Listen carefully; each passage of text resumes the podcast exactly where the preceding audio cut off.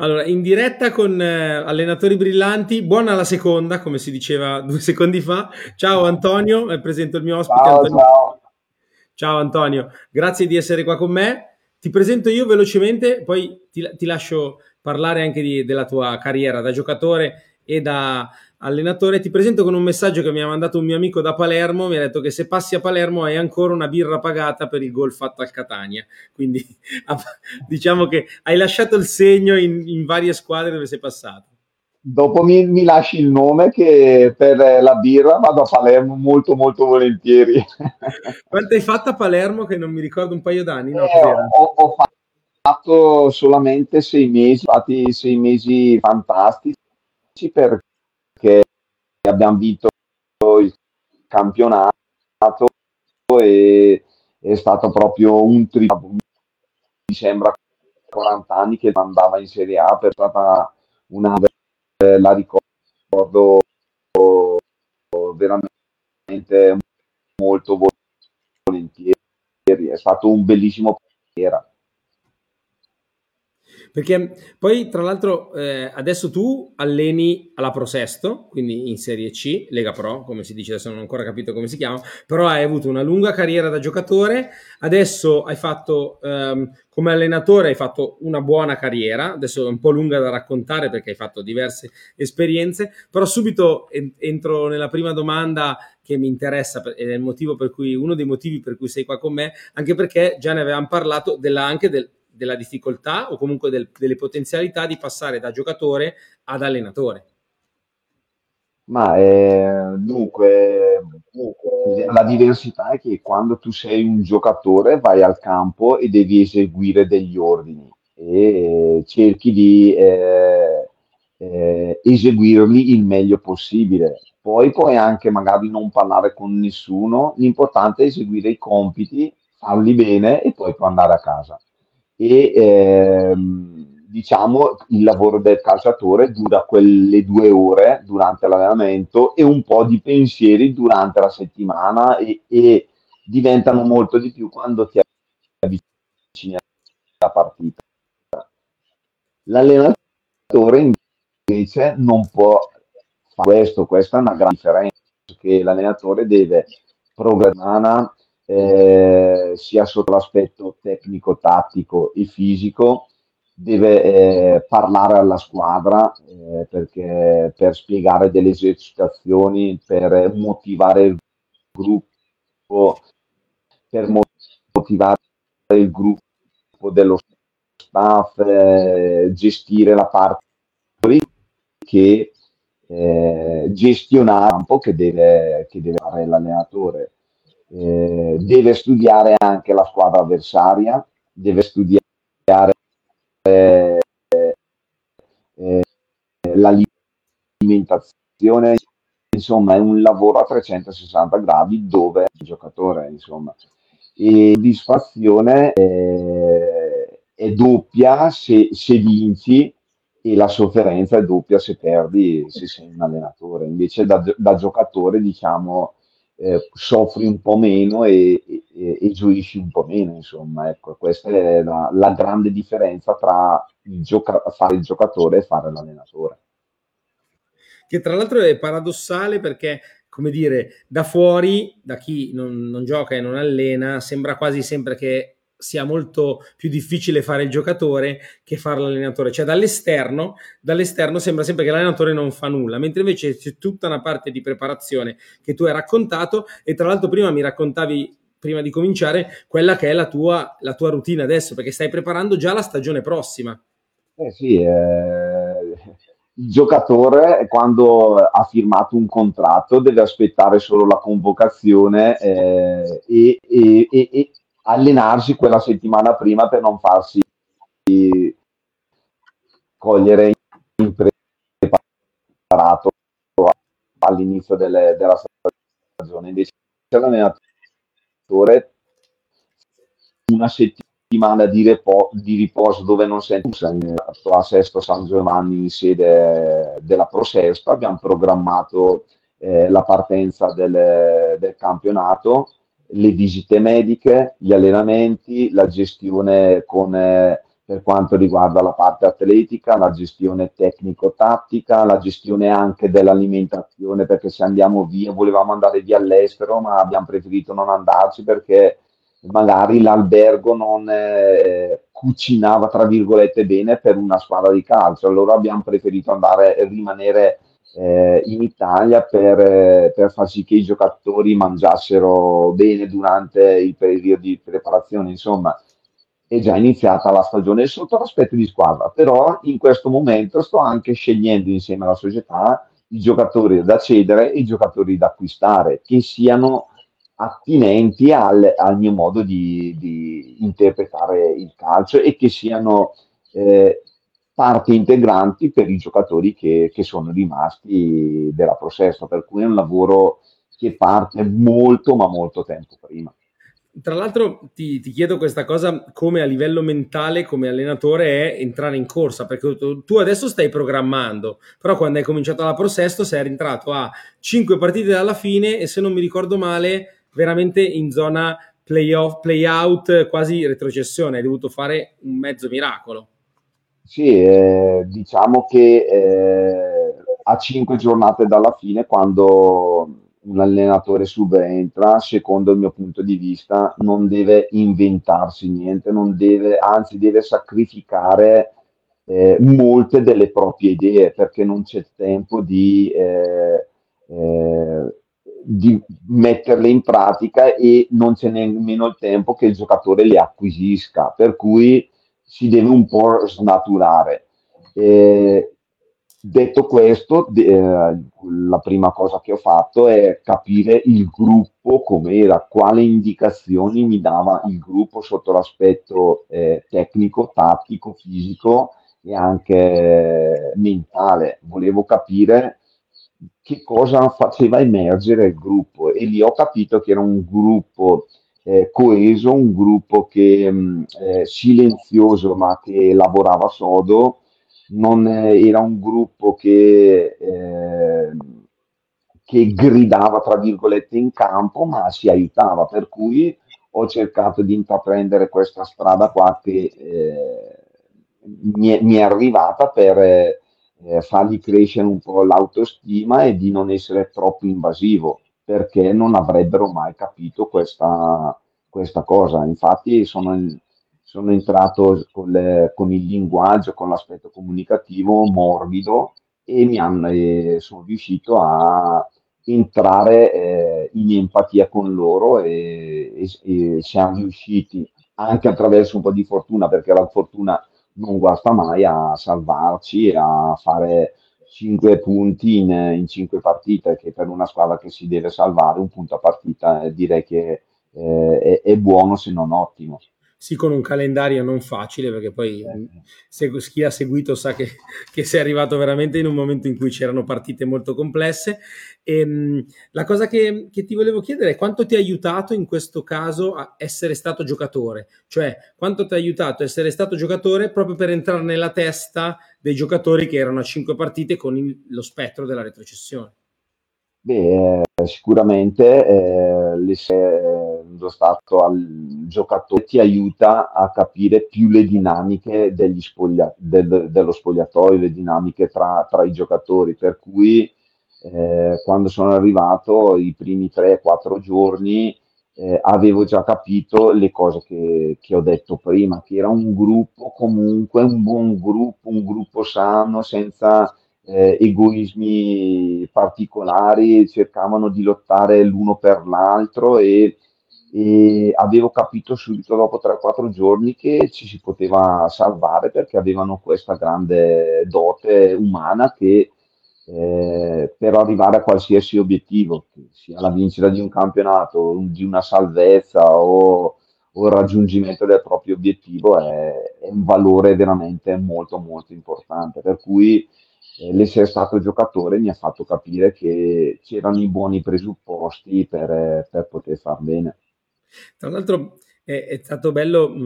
io seguo vari campionati, quando noi ci eravamo conosciuti per una roba veloce un po' di tempo fa, quando ho visto che eri andato alla Pro Sesto, ho seguito un attimo il tuo cammino e mi immaginavo eh, un po' quale come mh, approcciare l'ultima partita di campionato. Tutti hanno fatto notare i vari, i vari giornali che tu comunque tornavi a Livorno, tu ex giocatore, ex allenatore, ti giocavi lì la salvezza e adesso senza entrare nei dettagli perché non contano, però com'è stato eh, arrivare alla, a, a motivare il gruppo in quel momento lì, proprio a livello mentale, come ti sei approcciato agli ultimi giorni? Ma eh, gli ultimi giorni eh, ho detto, ho, ho, ho caricato eh, la loro autostima dicendo loro che nelle precedenti partite e nei precedenti giorni d'allenamento hanno sempre eh, fatto le cose e le hanno anche migliorate in, in questi giorni, in queste settimane, per cui dovevamo eh, fare anche nell'ultima settimana quello step in più per far sì di eh, superare l'ultimo ostacolo ed ero sicuro che riuscivamo a, a, superarlo perché il gruppo era sempre in, in, in ascesa e non ho caricato eh, sotto l'aspetto del sono stato a Livorno ad allenare, a giocare, non, ho, non l'ho fatta eh, una situazione personale perché non era eh, Antonio Filippini contro il Livorno, era la squadra, eh, la Prosesto contro il Livorno e, e, questo è stato il mio messaggio, non ho assolutamente parlato di me o del, del mio passato perché conta esclusivamente il presente, se tu fai bene avrai sempre comunque un, un futuro eh, più roseo. Certo, tra l'altro questa cosa è molto bella perché, come dire, i media, cioè chi, chi racconta cerca sempre di enfatizzare questa roba della persona contro un, un'altra persona, mentre invece mh, da quello che vedo io come mental coach, ma come me lo racconti te, credo sia importante puntare sul gruppo, quindi puntare sulle relazioni nel gru- sul gruppo. Questo mh, è, un, è, un, argomento che io tratto molto nell'ultimo periodo e ti chiedo proprio molto liberamente come, come le gestisci le relazioni nei gruppi squadra che hai allenato. Tu hai allenato dalle giovanili a alle prime squadre, quindi hai visto anche varie età hai un po' un'idea magari del, dei trucchi o, o, delle tecniche o delle cose che magari a livello senza troppo pensiero ti vengono normali fare? Ma eh, sinceramente il primo passo che faccio è non avere mai pregiudizi, perché se uno parte col pregiudizio eh, devo fare questo, vuol dire che, che, non ascolto, non vedo, non, eh, non sento tanto il gruppo. Invece eh, secondo il mio punto di vista, per quel che, che ho studiato, tra virgolette, eh, bisogna ascoltare il gruppo e capire chi si ha di fronte. Una volta che tu riesci a capire chi hai di fronte, che cosa ti può dare, da lì inizia a lavorare e, e mettere in primo piano il gruppo stesso. Mai, secondo me, mai l'allenatore deve essere sopra il gruppo, deve essere parte integrante del gruppo più che integrante da collante per gruppo perché deve gestire quelle, quelle situazioni che se tu ascolti bene il gruppo le eh, previeni piuttosto che succedano e poi devi eh, trovare la soluzione insomma ecco. È questo che faccio in qualsiasi gruppo che alleno. Ovviamente ci sono le fasce d'età perché quando tu vai a allenare i ragazzini eh, giovani eh, eh, ti ascoltano anche se magari non, è, non stai facendo il tuo eh, compito molto bene, però ti ascoltano perché per loro quello è il calcio. Con gli adulti invece hanno avuto dei feedback con altri allenatori per cui è giusto ascoltare il gruppo stesso e anche ovviamente i singoli giocatori. Proprio su questa cosa qua del, anche dell'ascoltare, del programmare, del pensare anche agli allenamenti, tu hai una routine, un qualcosa che fai per preparare i tuoi allenamenti o invece segui sempre un po' il flusso delle cose che succedono? Cioè hai proprio un tuo stile, un tuo metodo, un qualcosa che applichi continuamente, anche proprio come, come stimolo proprio per, per, chi magari ascolta la, la nostra intervista per dare degli spunti su cosa punti, su cosa non punti, su qual è il tuo aspetto principale. Ecco, sotto l'aspetto motivazionale eh, ascolto il gruppo e vado un po' a eh, cosa mi dà il gruppo e cerco di eh, modificare un po' eh, sotto l'aspetto modi- eh, motivazionale cosa fare al gruppo. Sotto l'aspetto gestionale degli allenamenti invece c'è un percorso mirato e, e fai sempre questo e in base all'avversario che incontri modifichi un po' gli allenamenti perché una, una volta puoi giocare per esempio contro un 3-5-2 la domenica dopo giochi contro un 4-3-3 devi per forza modificare gli allenamenti. Però ecco c'è un percorso ben definito. Io solitamente eh, cosa faccio? Subito dopo la partita eh, e parto dal subito dopo la partita mi faccio dare la partita che abbiamo giocato e vado a vedere cosa abbiamo fatto, perché eh, prima di andare a vedere gli avversari io voglio migliorare la mia squadra, per cui mi faccio dare la partita, me la riguardo immediatamente per eh, sia eh, sul pullman nel, tornare eh, durante la trasferta e anche il lunedì, così io dal martedì io so già cosa può, posso migliorare sotto l'aspetto tecnico, tattico e anche fisico della squadra. Il martedì riprendiamo, facciamo dei lavori fisici e tecnico-tattici e li faccio migliorare. Poi dal mercoledì mattina comincio a guardare anche la squadra avversaria e piano piano metto degli input per far capire quali saranno i miei avversari. E inizio subito già dall'inizio settimana perché eh, oltre a migliorare se stessi bisogna anche prepararsi a quello che ci ci si aspetta perché non bisogna essere impreparati sotto questo punto di vista. E durante la settimana faccio tutto, tutto questo, questo percorso senza mai dimenticare il nostro miglioramento e la squadra avversaria più ti avvicini alla partita, più la tensione sale, ovviamente. Eh, come la gestisci con i ragazzi? C'è qualcosa, beh, ovviamente con i ragazzi intendo le squadre professioniste. C'è tuo, un tuo metodo o anche lì segui molto il gruppo, ti appoggi ai capitani, ai leader? Ehm, eh, solitamente eh, cosa faccio? Eh, già da inizio settimana, già dal martedì, eh, eh, solitamente o parlo eh, anche dopo l'allenamento, mai prima, perché magari si aspettano che tu parli della partita, invece magari eh, aspetto la fine dell'allenamento perché voglio vedere anche la loro reazione che hanno avuto dopo una sconfitta o dopo una vittoria o dopo anche un pareggio, dopo qualsiasi cosa che è capitata durante la domenica, per cui voglio vedere come arrivano al campo e come fanno l'allenamento. Dal momento che capisco come l'hanno fatto, comincio a eh,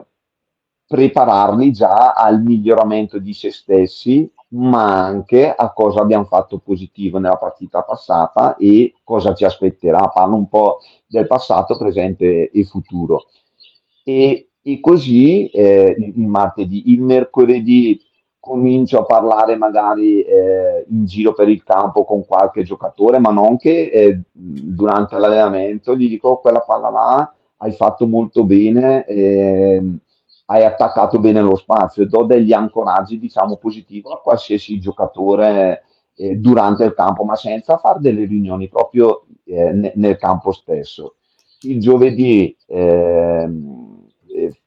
eh, facciamo solitamente un amichevole contro la, la, la squadra primavera in, o in giro in provincia e prima della partita faccio sempre un discorso piccolo ma motivo, motivazionale e così facendo comincio già il giovedì a preparare la gara perché non è che arrivo il sabato e voglio motivare, no, piano piano faccio dei piccoli step fino al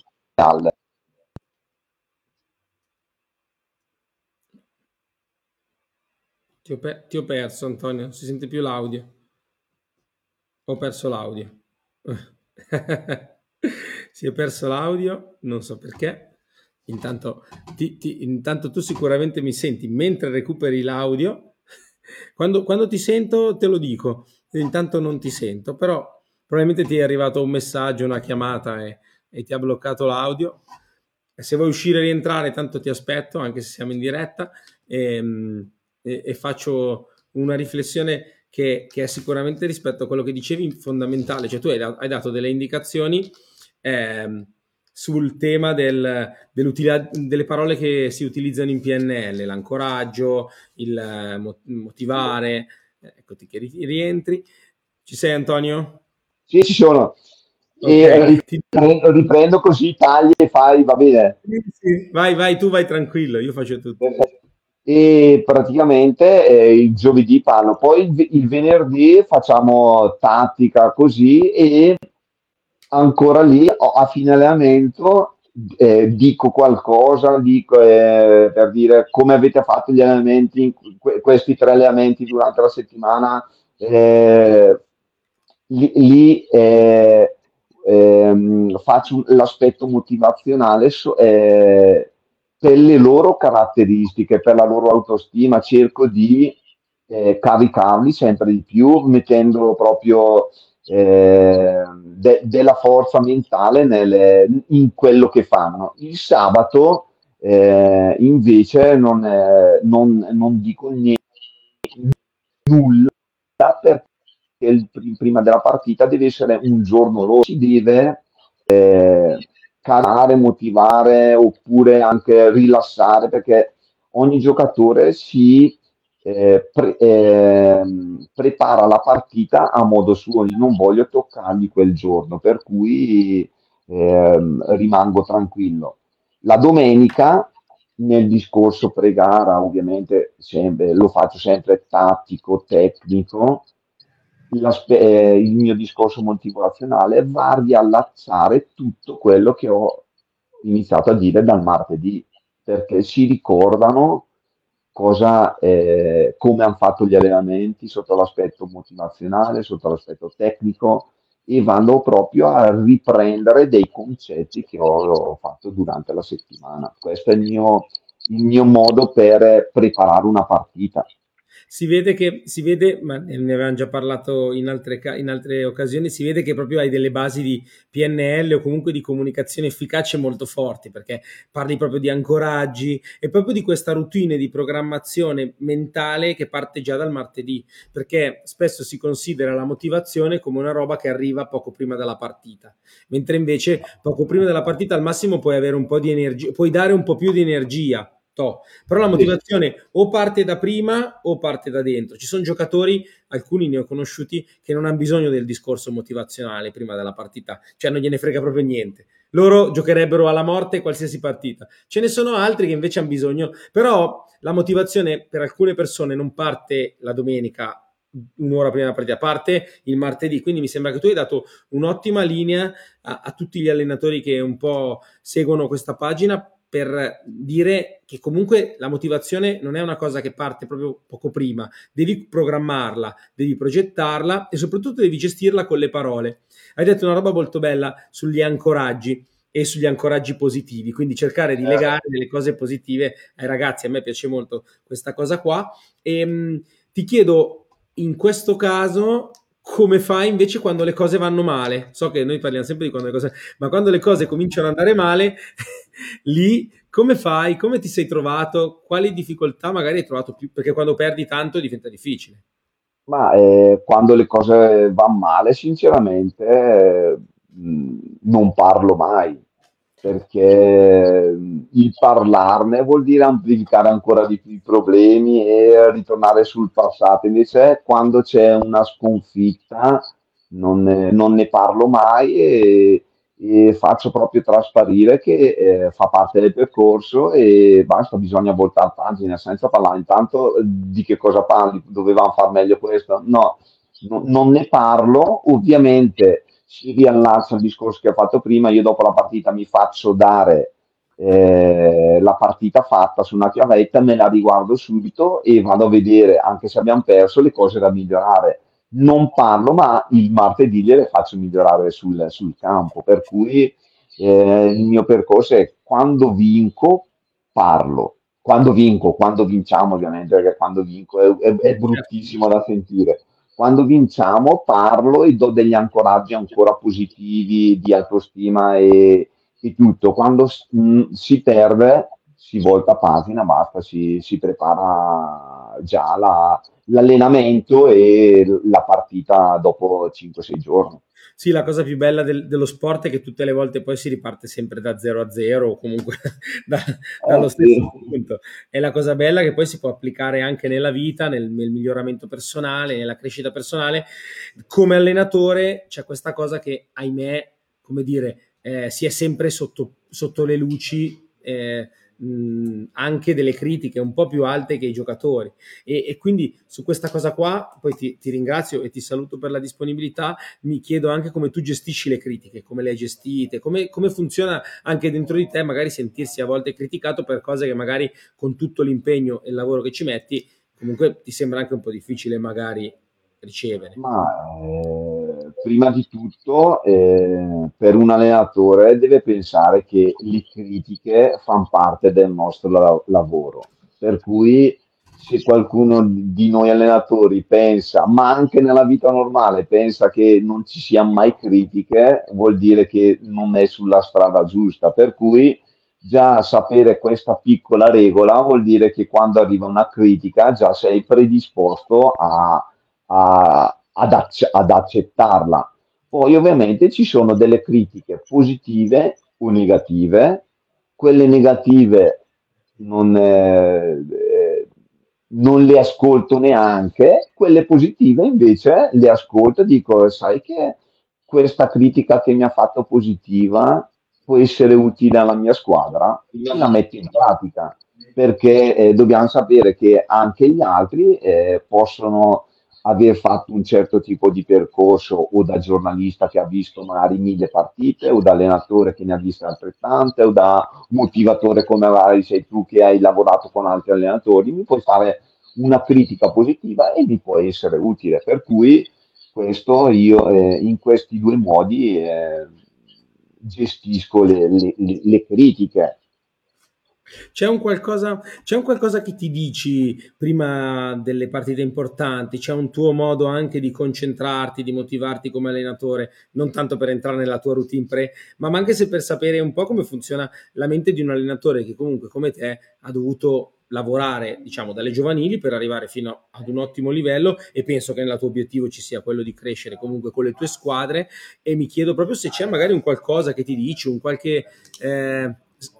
trucco mentale che ti aiuta ad essere così sempre positivo o se invece è, natura, te la senti proprio addosso da sempre? No, beh, eh, diciamo che eh, per chi come me ha fatto una determinata carriera ad alti livelli, eh, un po' l'indole eh, ce l'ha di natura, perché fare il professionista per vent'anni di fila, ma non solo nel calcio, in qualsiasi sport, l'indole è quella di eh, sapersi anche mo- motivare da solo, proprio è, è importante. Detto questo, eh, anche chi ha fatto come me determinati anni di professionismo ha i momenti di eh, bassi, ha i momenti di sconforto, ha i momenti eh, più sensibili a, a, alle critiche e cerco di motivarmi eh, ritornando a eh, fare il passo per rimo- rimotivarmi, nel senso che cerco di eh, eh, pensare a come eh, risolvere quella situazione, come, eh, qual è l'atteggiamento positivo da, a, da attuare in quella situazione, cerco di ancorare eh, i miei pensieri eh, positivi che mi hanno portato a, eh, a determinati obiettivi. E così faccio anche prima di, di una partita, ma di qualsiasi partita perché tutte le partite sono importanti, per cui prima di ogni partita cerco di eh, eh, tagliare eh, i discorsi negativi e cercare di eh, memorizzare i, i, discorsi positivi, il linguaggio positivo, la parte comunicativa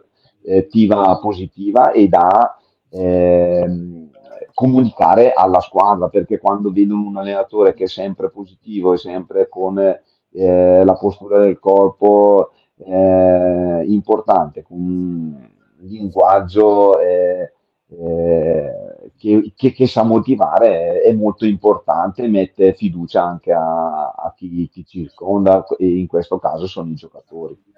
Fantastico, hai fatto un trattato di, di, mental coaching da allenatore, hai dato delle cose stupende. Eh, io in questo momento sto affrontando come studio mio personale, ma anche come scrittura, il tema degli, dei conflitti, quindi del, delle situazioni che sembrano molto, come dire, a volte limitanti, degli ostacoli, ma che invece sono delle, delle occasioni. Quindi, prima proprio come ultima cosa ti chiedo come te gestisci magari anche un po' il conflitto nello spogliatoio, quei momenti in cui le discussioni si aumentano di livello.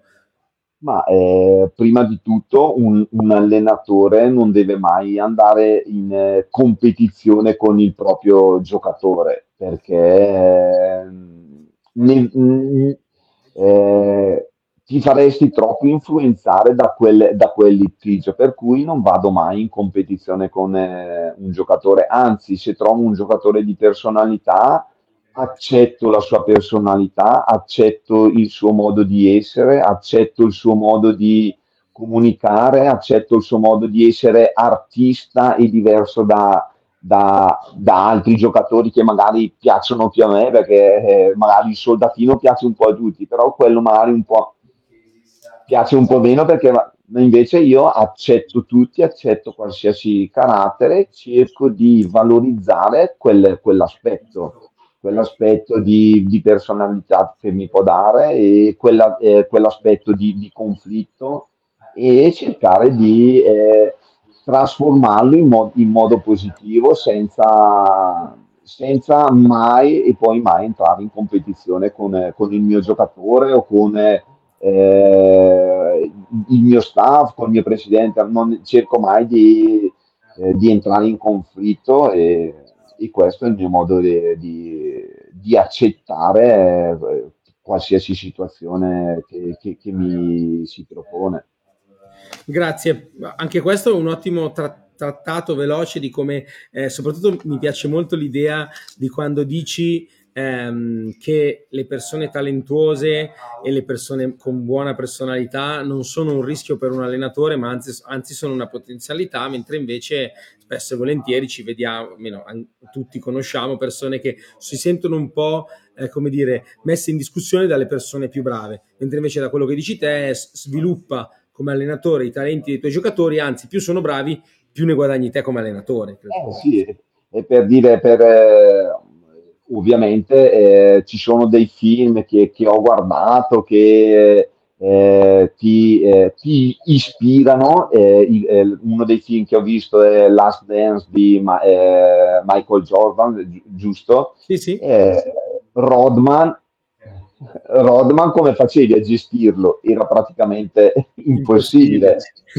Però eh, l'allenatore ha capito che eh, in campo dava tutto e l'ha accettato così com'era e non è andato assolutamente in conflitto e l'ha fatto capire anche ai compagni di squadra, anche perché i compagni di squadra si vedono un allenatore che va in conflitto con eh, questo giocatore con, tipo Rodman